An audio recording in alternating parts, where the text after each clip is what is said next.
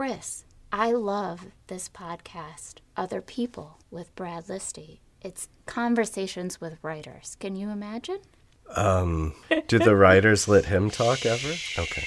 Because Brad is a writer himself, Other People is the best interview podcast. Literary boomers, literary Gen X, literary millennials, other people. Otherppl.com. Look into it. Love each other. Tell me about your father. You know, it's interesting now. I've I've kind of now learned that sometimes we all say the same things. We just use different phraseology to describe it. Whereas I go, "Oh, I'm inspired to create this." He will say, "God spoke to me." This is Tell Me About Your Father, a podcast about daddy issues, father figures, and dismantling the paternal mystique.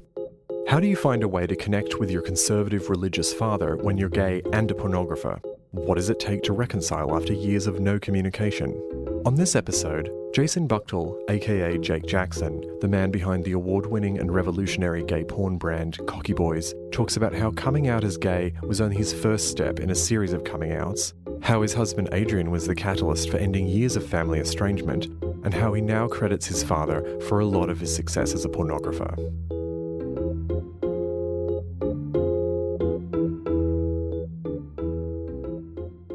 Before I was born, my father was, I think, uh, a man on the rise. You know, went to Ohio State University. He was an engineer. You know, he had worked in the public health service. He was in Baton Rouge designing and building houses, like he was creating subdivisions. He had married a, a beautiful woman. I, I, remember seeing pictures of him with a beautiful long red Buick convertible, and my sister in the car, and his wife with a you know beehive hairdo. I think he probably was the ideal family man, the man on the rise, achieving the American dream. And then I was adopted by him and his wife. So I never knew that life. Um, I knew the next life, which was him marrying a divorcee who had four children. Myself, my sister, Lisa, made two, and basically we were then the Brady Bunch. Who was the the divorcee? How did they meet? So the divorcee, Jenny, that's my mother. She lived next door, like directly next door. So he was a single father with with two children. So Jenny was uh, Jenny's my mother. She lived right next door, and my father was a single father with two young children, a young daughter and a toddler. And so we were babysat by the next door neighbor and her three children. So immediately before they even got married, we were a family living in, in two separate houses. And I, I sort of vaguely remember that time. My clear memories really came into focus when they got married. And because I, I thought, oh, isn't this nice? You get to watch your parents get married. I thought that was really fun. Cake and party and everything. Uh, and then we, after that, we moved into a big house all together. So, how did your family function with that that fusion? Was it a cohesive thing? Yes, I mean, it. You know, this was in the '70s, so um, it was, in my mind, a perfectly normal family. I mean, we we sat down to dinner together every night. I mean, he went off to work during the day. I was at home with mom uh, you know, go to school or preschool. I mean, I went to the school in the neighborhood. I walked there. I mean, it was like what you see in movies. It was a time and a place that doesn't exist anymore. So for me, it's it's a very nostalgic kind of sweet time. I feel like I might be part of the last generation that really sat down at dinner with their family. In my mind, it was a it was a perfect childhood. And where where was this? It was South Louisiana and um, Baton Rouge, mm-hmm. which is you know a college town, capital town. But at the same time, I was out in the country and outside and you know outdoors a lot as well. So it was it was kind of like a perfect life.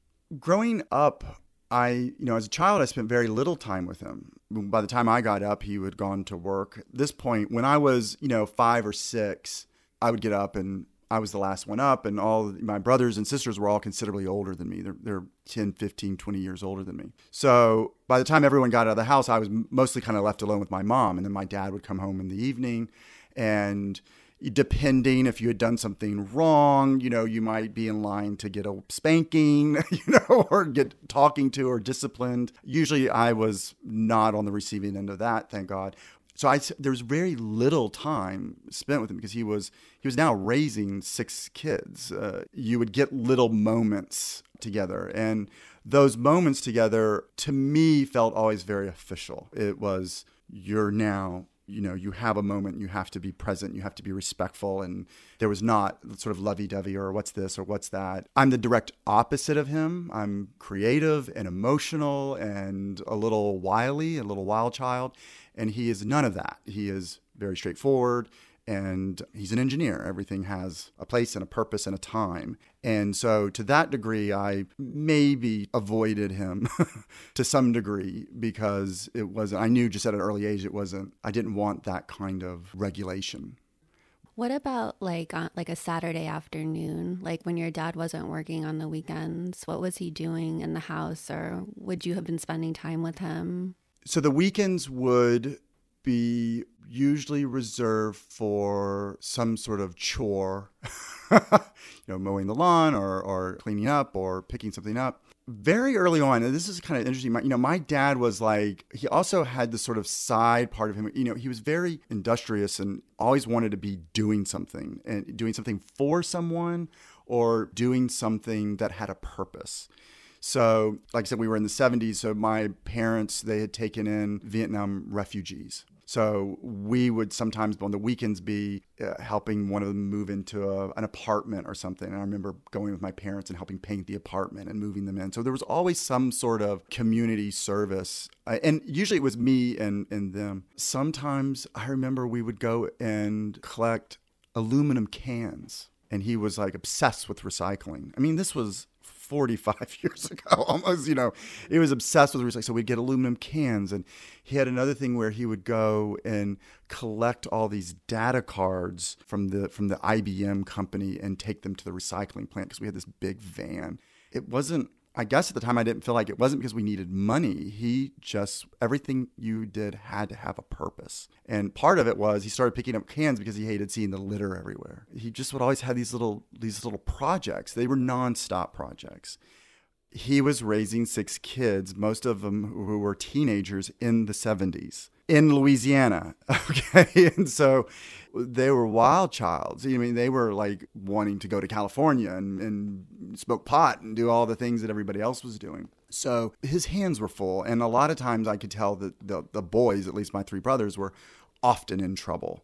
And so, you know, he was in the public health service. It's part of the military. It's not he wasn't a soldier, so to speak, but he kind of ran he ran the house like a ship. And so, you know, you, you were just always grateful that you weren't you know, getting the discipline. And so, to tell you, I mean, I did not like, you know, running around collecting cans all over Baton Rouge. I mean, but now today, I find that I, I have a big piece of property, so I'm always out there with the metal detector and collecting old pieces of junk and things. And and I just remember that sort of sense of looking for stuff and discovering stuff is still with me.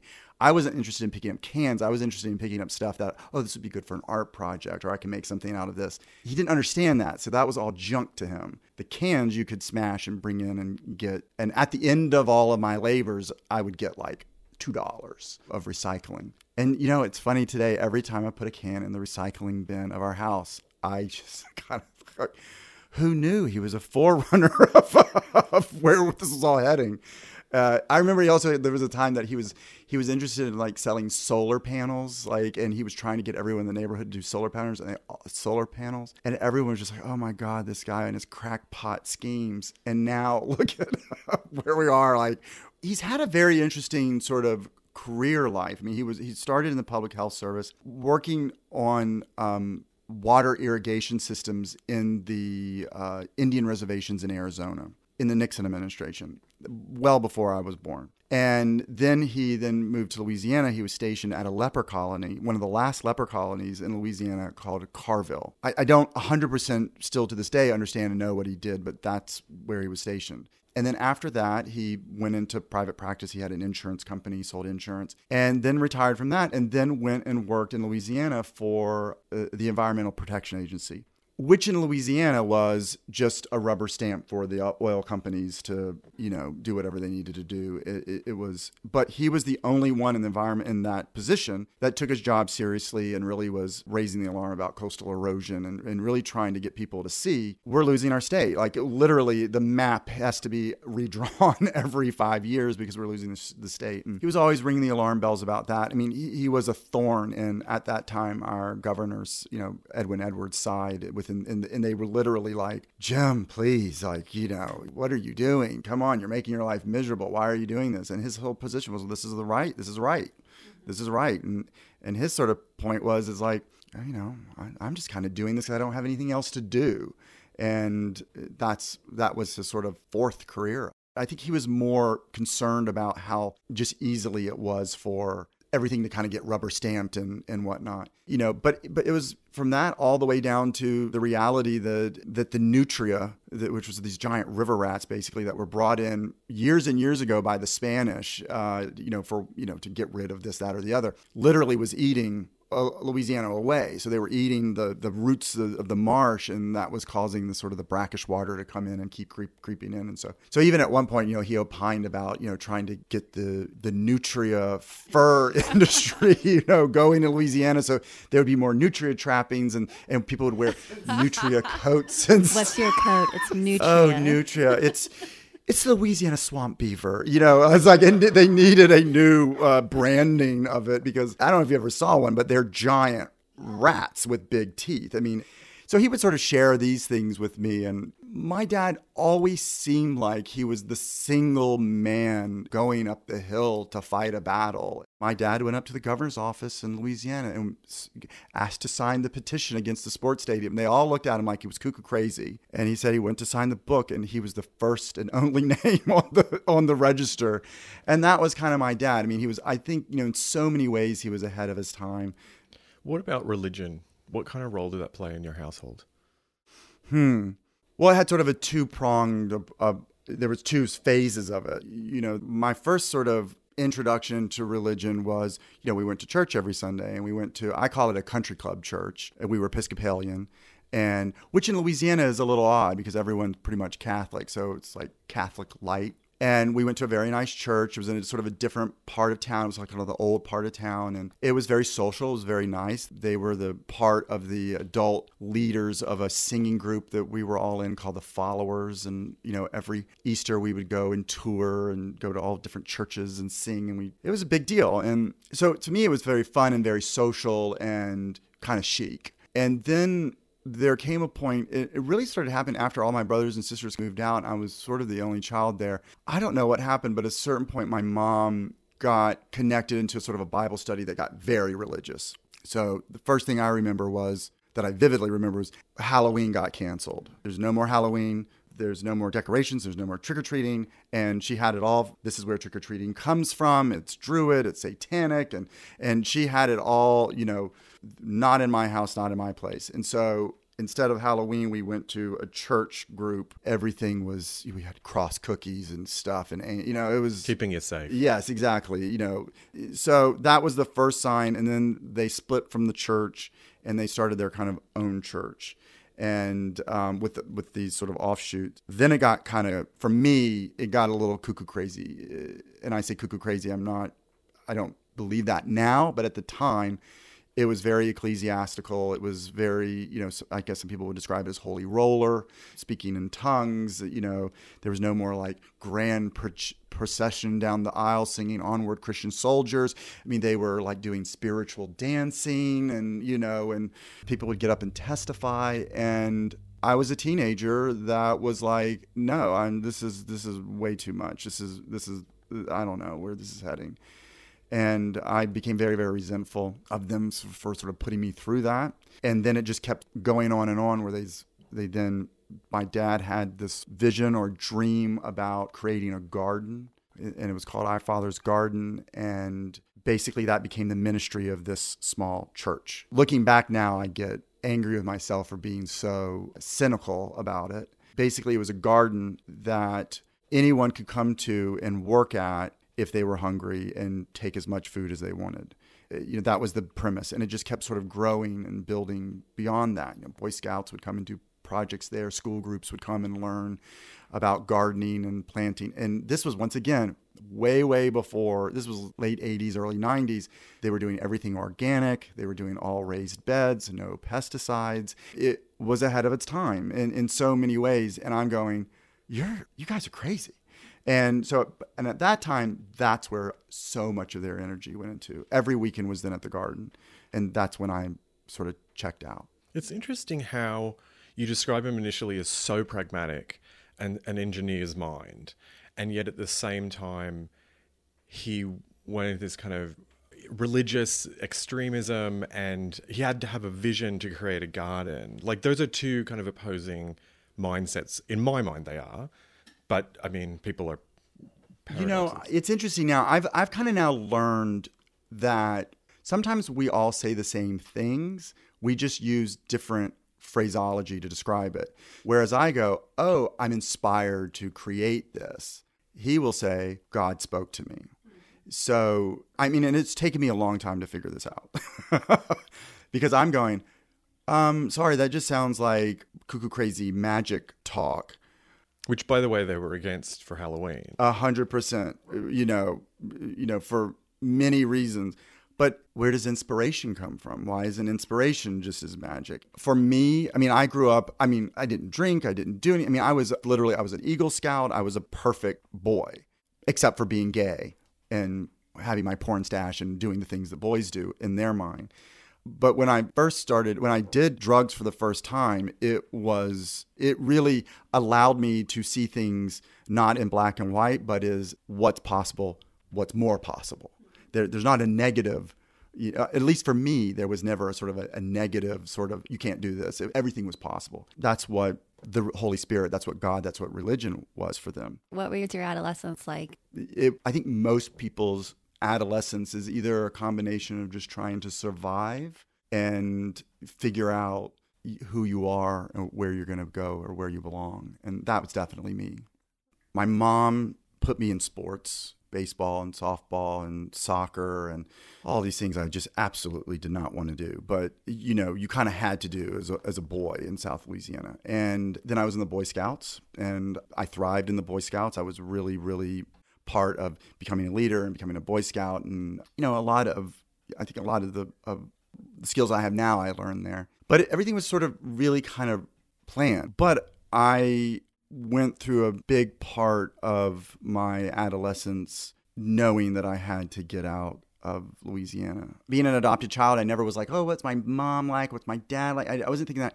I just was like, I don't belong here. I've been put in the wrong place at the wrong time. So I would spend time in the library, like trying to find out as much information as I could to understand what was happening in my head. So I would try to find things about gay or gay stories, or I mean, I probably looked at every GQ Sports Illustrated magazine I could get my hands on to find the underwear ads.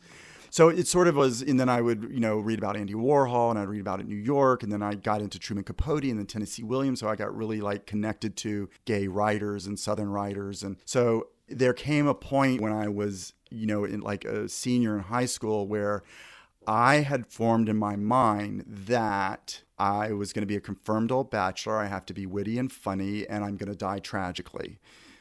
That's the way it goes. And you have to look nice doing it. When you were a little boy, did you ever wonder if you were gay or did your your siblings react to you differently?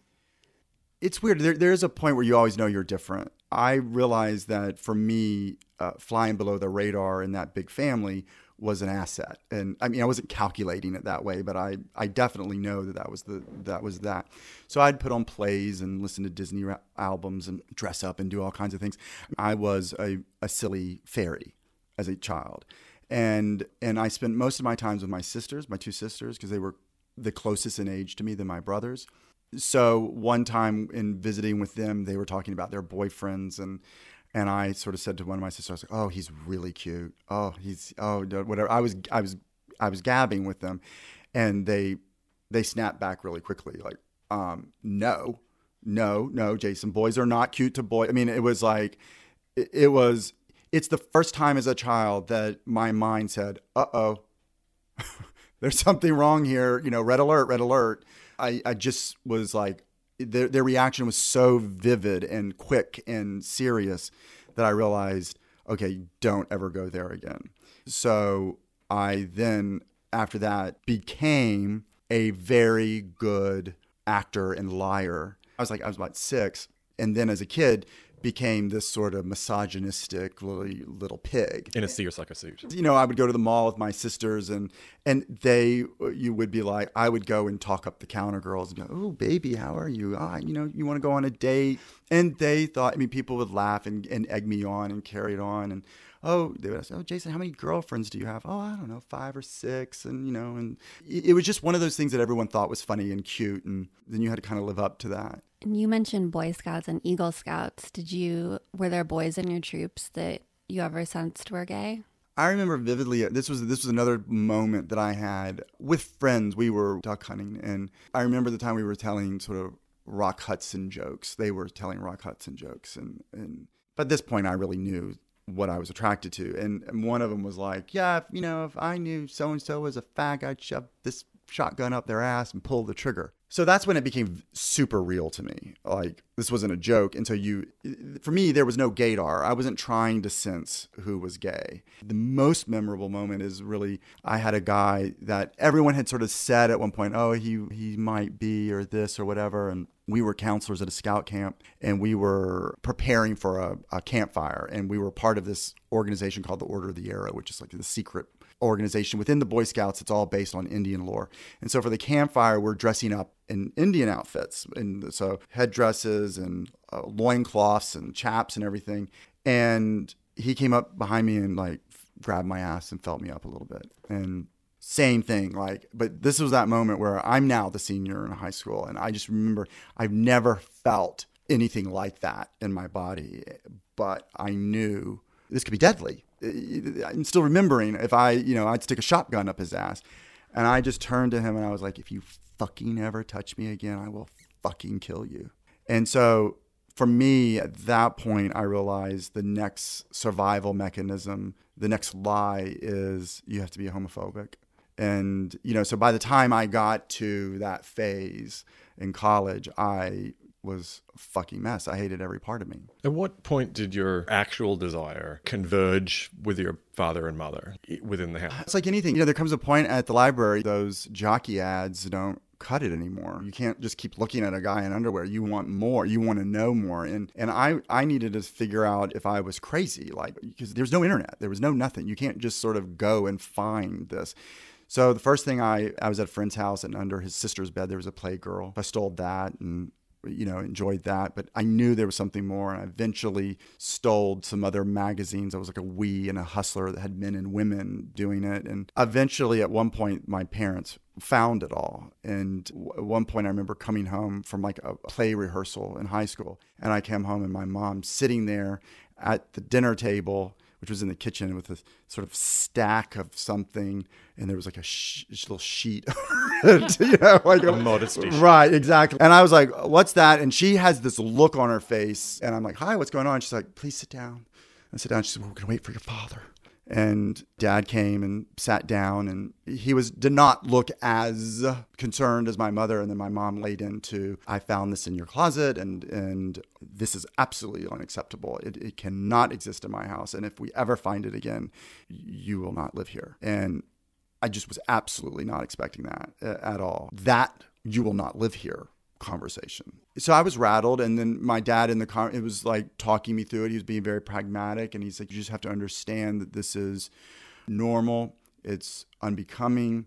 It potentially can lead to other things." Is he referring to pornography or gay pornography? No, at this point, there was no gay pornography here. It was just the one pictorial that I kept coming back to over and over and over was a guy that was dressed up like Prince in his Purple Rain outfit with, with a guitar, and he was like strumming the guitar really close to the woman's private parts, and she's like in ecstasy about what it's doing to her. And I was just like, because I had a huge crush on Prince, and I wasn't allowed to see Purple Rain or any of that sort of stuff. So that's what she was looking at was the this was not natural. This was not what God intended, and this is leads to other things. And and my dad was like, he, he even said something like, "This is not the first time I I've found something like this." And my mom was like, "What are you What are you talking about?" He's like, "Well, it's it's not important." But but at that point, I knew what he was referring to. He was referring to a Playgirl magazine that I had found that I had strategically hid in my Boy Scout patch collection, thinking my mom is never going to go through my patch collection. Like this is but my dad, for some reason, I think he was either putting something back or looking if we had something and, and found it. And I remember I'd come home one day and was like ready for my afternoon I love me sesh.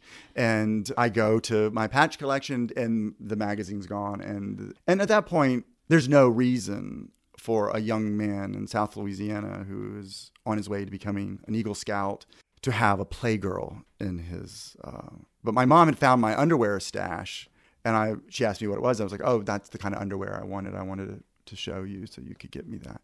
And I like boxers. And then for years, all she did was buy me briefs. And so.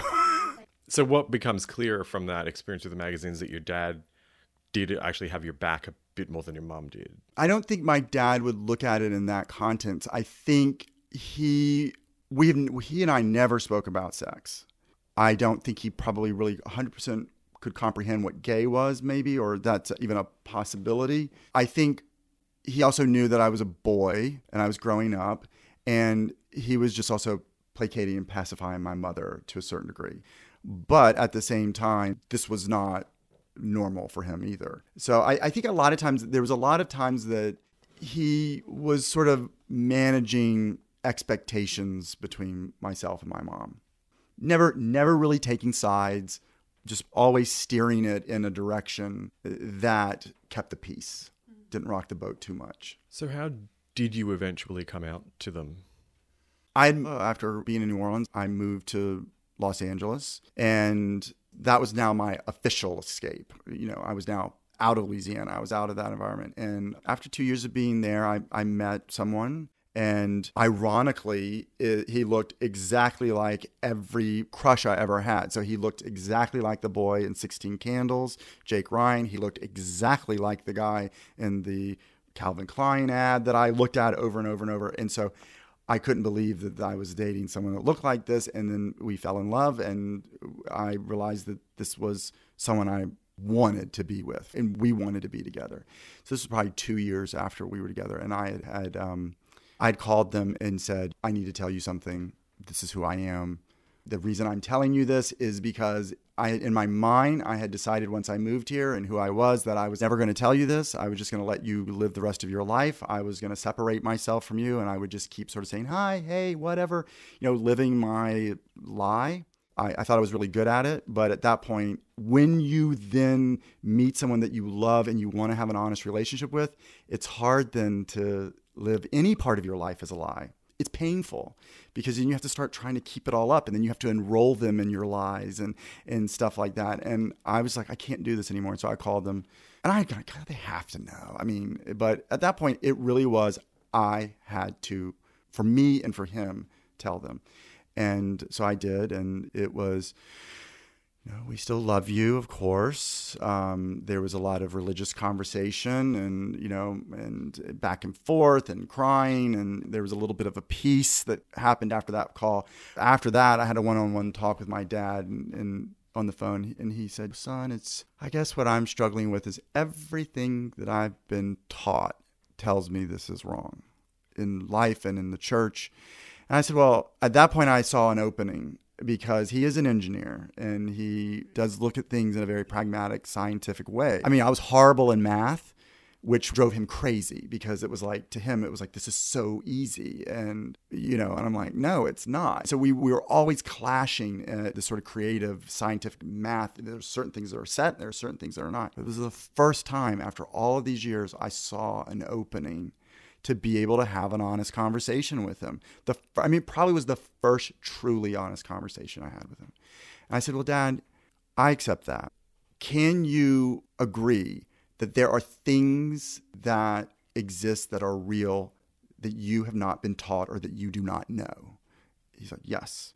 I said, "So being gay and who I am and how I'm how I have become this way. I don't know how or why, and I could say God made me this way, but the fact is is there have been times and places throughout all of humanity that there was a time when people said the earth was flat and everyone believed it. I mean, people were burned at the stake because they said otherwise. Uh, there was a time when everyone said that the planets revolved around the earth, that we were the center of the. And if you said anything different, you would be burned at the stake. So it's we're kind of in a sort of same sort of religious prosecution. It's just you just don't know why and how I am this way, but I am.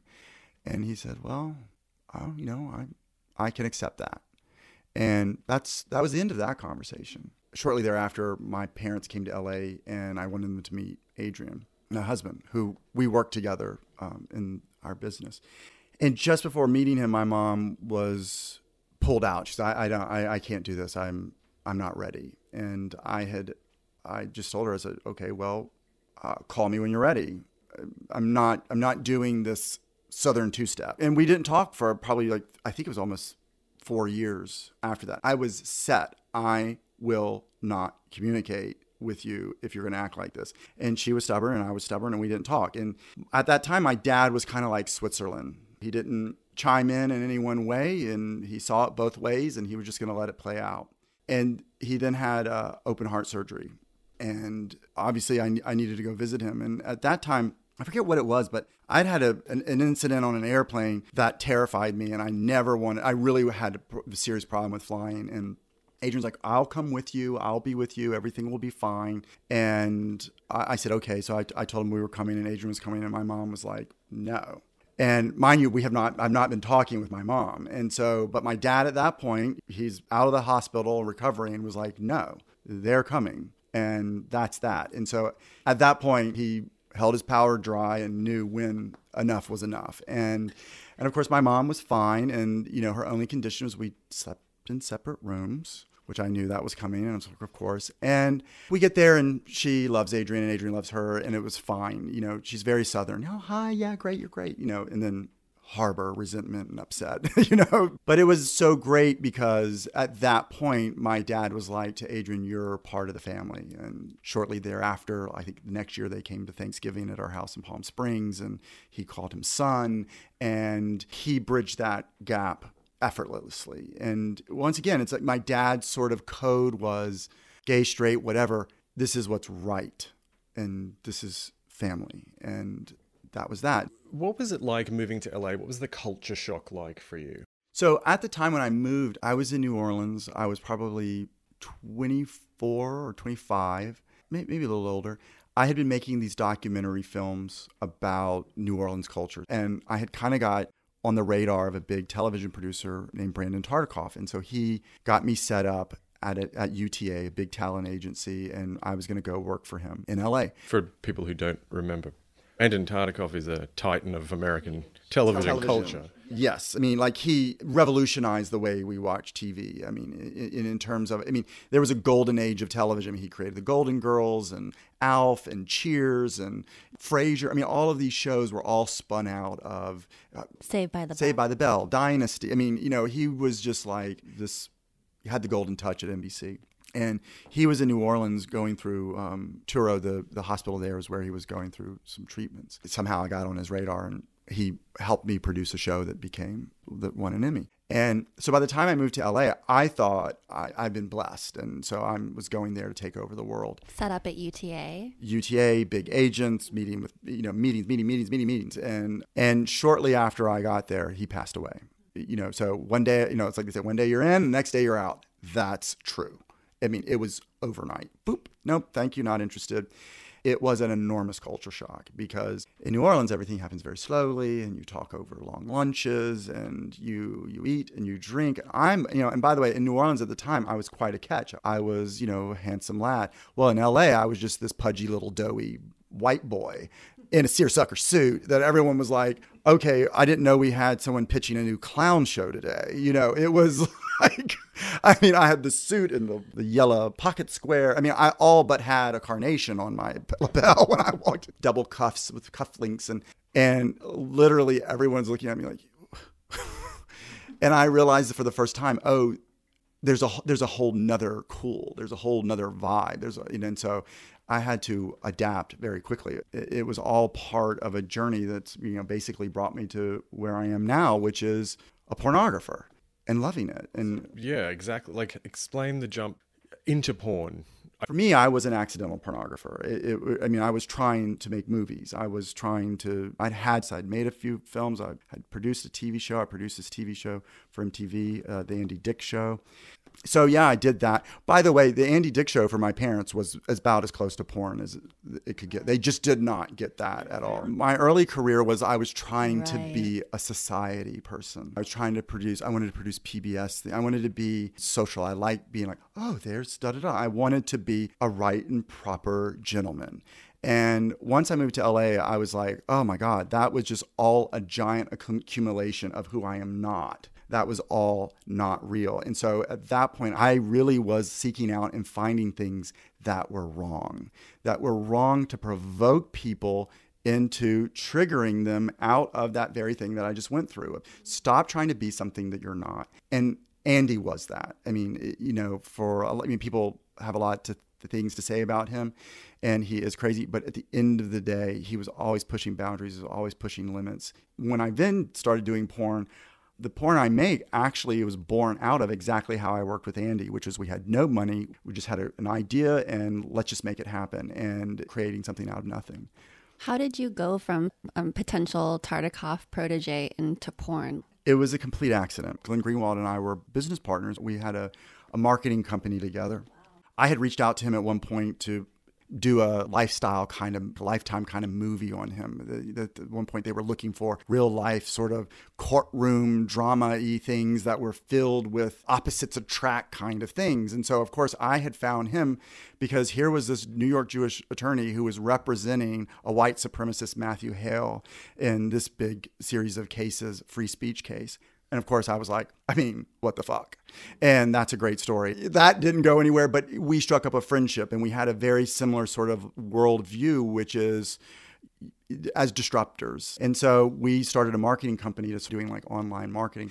And it just so happened that we got a porn client and we just attached our marketing principles to that and blew up. Long story short the, the guy who in the company didn't want to pay us and then he was a lawyer we sued them and we ended up winning and we got the company. Uh, basically we got all the assets. And so at that point i was like well you know this was making so much money. Why don't i keep sort of running with this? And what i'm going to do is i'm going to make a bunch of money and then i can write and produce a movie or i'm going to do it i'm going to put go with my entertainment and that just kept ballooning into more and more and more and more things. And it, it became a, a, pretty substantial business. Glenn didn't want to practice law anymore, and he started writing his blog, Unclaimed Territory. And so there came a point that he got very big, and people were like snooping around and the sort of connect. And so we broke it apart and we kind of divorced out of necessity. People were trying to connect Greenwald to porn. Yeah.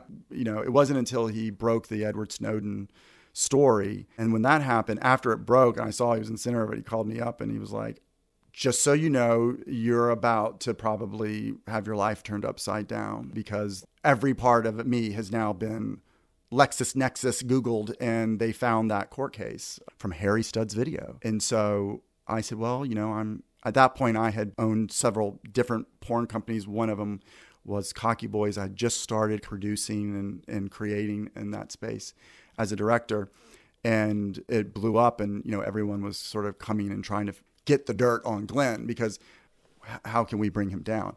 The thing they didn't understand was Glenn did not live in fear. So it's like there's nothing you're gonna bring down. I'm still gonna write what I'm gonna write. You can say anything about me.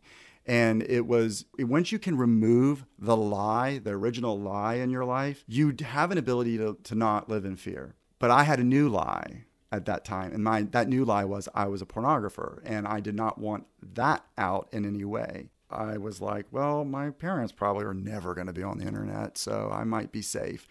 But I realized I needed to come out, and so I, I came out at that time. I wrote a I wrote an essay called "I Am Jake Jackson," And basically, that point was I didn't want to participate in any news story that people asking me questions or whatever. I just wanted to say what I had to say and be done with it. And I addressed the Glenn issue, but I said the reason I don't want to really talk is because I, this is who I am. I am a pornographer. I'm I'm proud of what I do. It has changed my life, but my last name, Buchtel, is not my name. It's my father's name, and it's a name that he's very proud of. And this was now the next secret I was ready to go to the grave with. And I wrote it and put it out there, and I never shared it with them. I never, I still didn't have the guts to tell them. I thought, at least I've I've done it. Like I've I've gone to confessional and the internet confessional in 2012, 2013 maybe. At some point after I wrote I am Jake Jackson and I was doing pornography, my sister would his daughter uh, would send us texts every now and then and the first one was mom knows you have tattoos and you know and so at one point my dad and i talked about that he just wanted to understand what was the purpose and why and didn't understand it, but listened to me and didn't judge it. And uh, but then I got another text. It's like Lisa's like, Dad knows about cocky boys. Dad did. At the time, my mom, I don't think did. And I was like, okay. And if he wants to contact me, he's welcome to. But I'm not doing this. Are you okay? If everything, I just was not doing it. If they wanted to talk about it, that was fine. And I didn't hear from them for for years and years and years. But your And- sister knew before that Mhm, came out. yeah. So your sister knew, and she was like cool with it, right? Or no? Yeah, I think she was. But she kept the secret for yeah, you. right? yeah. She knew because two of her her children were gay. You know, so we we sort of became sort of a how do I m- navigate some of this? And so, but my parents didn't know. But uh, then my dad knew because he had gotten a piece of mail from a collection agency, and he wanted to Google it and Google me and make sure this was you know what it was. And then he saw it, didn't say a word. It was basically the Playgirl all over again. And that silence just well kept going. it kept going when i was in la i mean i've had two coming outs with my parents. And the, the first time i came out and told them i was gay and about adrian and then i um, there was no big discussion about it. Until my other sisters my mom's daughter's husband had a heart attack while they were on vacation and died suddenly.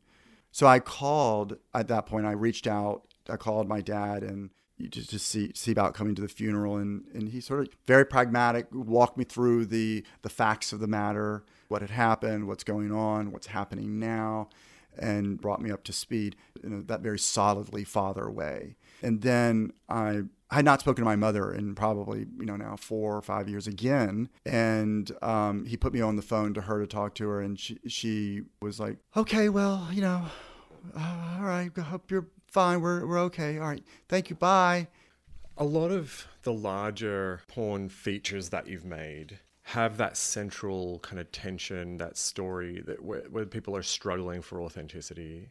For for a very long time, I've been I've been making this this mythology about this family called the Van Dierens, and and and essentially it started with this movie called The Haunting, which was about someone who went to a house and then they found these lovers, and so that and so everyone that went into the house, whatever energy they brought into the house, they would then get from these two lovers what was going on, and so over the course of time the story of these lovers were pieced together of how this religious father was keeping them apart. And eventually, once he found out that, that, that we're gay, he took his son's lover, who was the, the valet, and took him out into the root cellar and shot him.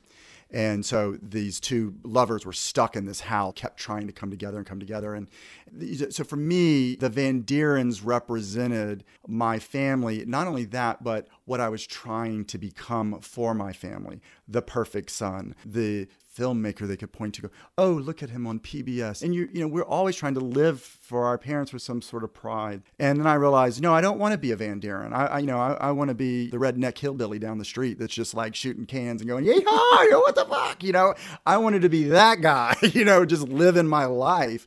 And so, so a lot of my work is a, is a, is a reaction to them. So it, over time, what started to happen was when my dad wanted to get some information or needed to talk to me or wanted to convey something, they would do it through my husband.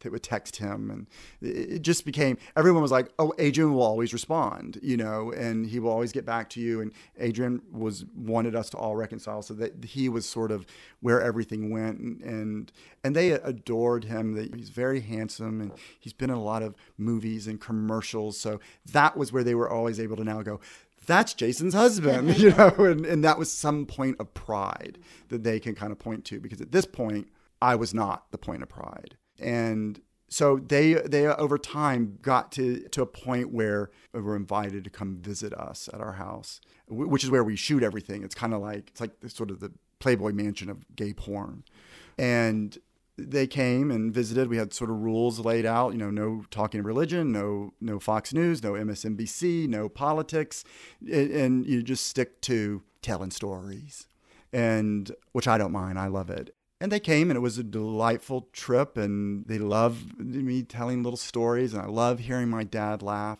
He was kind of famous for always forgetting the punchline of jokes and uh, even so much so that at one time he went to a comedy class. oh, Louisiana humor, Boudreaux and Thibodeau jokes. You know, so he would oh he would he would tell it in his Cajun accent and try to do it, and they were all horrible, and he could never get it right. But that was what that was my dad. And but he always so we were all back together and just telling stories and laughing and having some time together and but they're old and they're not you look at your parents as they're aging and you see your it's so awful you know that we then go i'm getting so old too you can't but you are facing your own journey as well and you know when my dad was in new york he wanted to help he wanted to do something he still had that sense of purpose he was you know i've since garden now uh, in, in the summer and I send him pictures of my garden. He loves it. And it's just so funny because that was the one thing I hated doing. We going to work in the garden and pulling weeds and then their garden and they're working this thing. And it, it just is like, it's just this weird karmic energy of it is the, a peaceful place for me. And the fact that i can share that with them these are my tomatoes and these are my green beans and uh, you know did you ever have trouble with deer? How do you get rid of them? So there's a little bit of that back and forth. But when he was here he so desperately wanted to do something but couldn't walk up to where the garden was but was in the back and he would rake leaves and and put little piles together. And he, there was a moment i went in the backyard where he'd spent probably an hour and a half raking like and, and he does everything meticulously just everything just perfectly.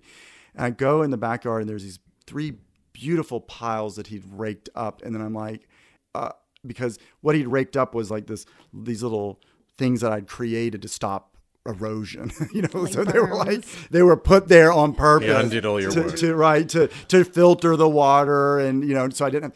And he hit him right away, and I was like, no, no, no, they're I they're fine. Don't worry. And I I didn't. I just left them, and, and now this fall, a, a year later, there's just the faint outline of where those piles were. And specifically with my dad, it he has imbibed me with this sort of need to be uh, in a state of mutual respect in my environment and with people and with what I create. It's even to a certain degree, I run my business. I can make more money running my business certain ways, but I still practice certain principles that I saw him struggling with that never made any of his solar panel business take off or these things that he was trying to do, but just couldn't get it to stick and you know i was i would always sort of get mad at him because you're like you're following the rules too much. You're too much by the book or you have to have a little bit more pizzazz or you're just too old fashioned or you're just too boring or you're just too detail oriented you know sometimes you have to cut corners and sometimes you have to do all these things. And so uh, that would anger me about him. But uh, as i got into business and made a lot of the mistakes that i thought were the things that would get me ahead cutting corners, not being respectful, doing it this way, breaking the rules or whatever inevitably, without a doubt, it would always come back and bite me in the ass. It would always, and I would just, in those moments, I'd always kind of go, oh my God, my dad's right. Okay, I see, I see that, I see that. Even though I know, I know without a doubt, both he and my mom will look at it and go, porn is not a business. Or, you know, a lot of people will go, oh, listen to this guy thinking, oh, holier than thou pornographer. No, it's still, in fact, the reality is in pornography and you're dealing with people in a most intimate level and is as intimate as you can get. And like I said, there was a point that I stood back and went, "Oh, I'm I'm now that I'm sexually free and I understand my sexual self and I, I understand these sort of principles that I that had caused me so much pain and anxiety and frustration and lies and lies and lies and lies and lies.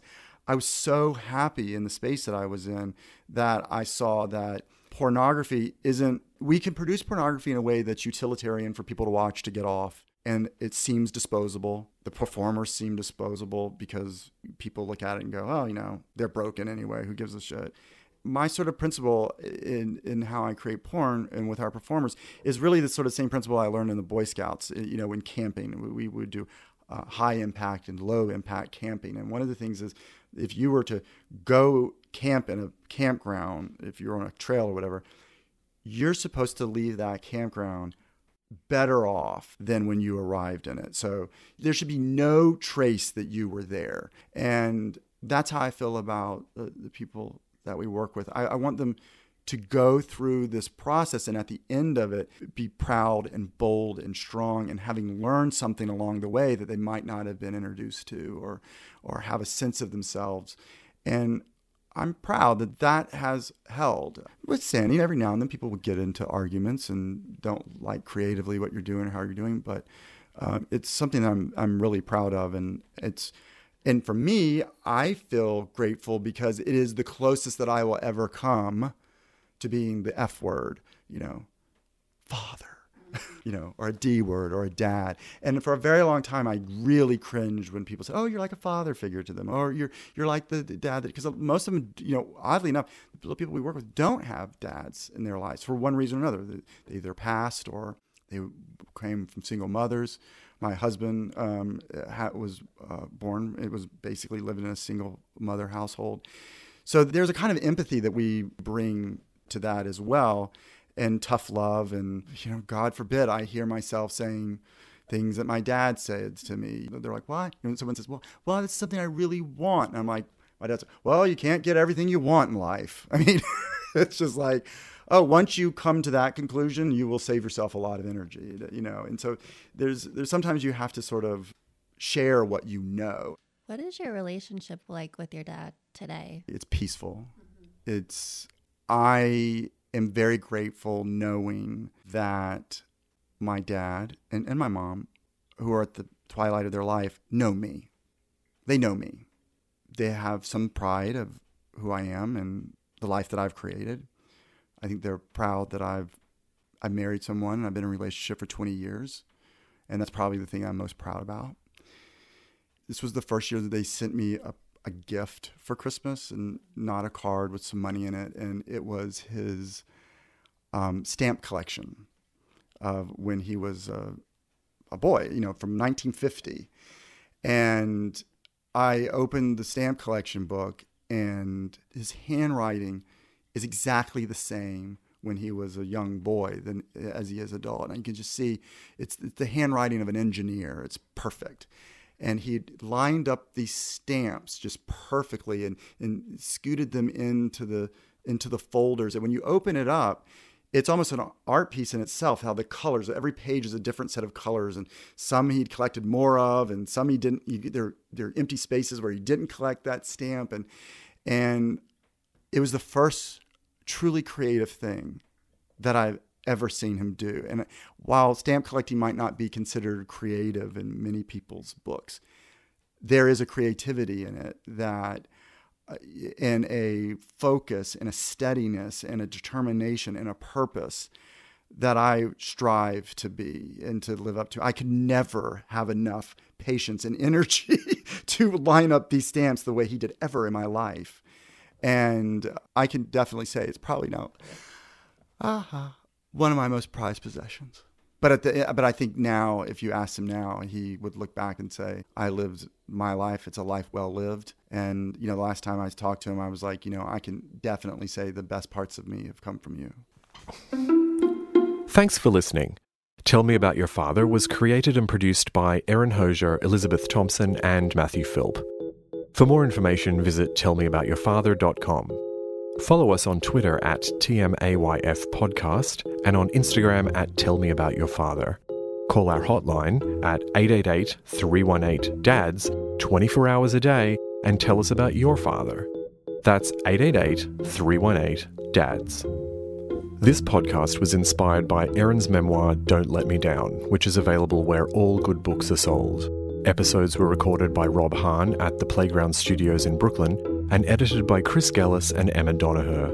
Our logo was designed by Cicero de Guzman and illustrated by Richard Verges. Special thanks to Mark Sussman, Jessica Suarez, Michael Vecchio, and Betsy Lerner.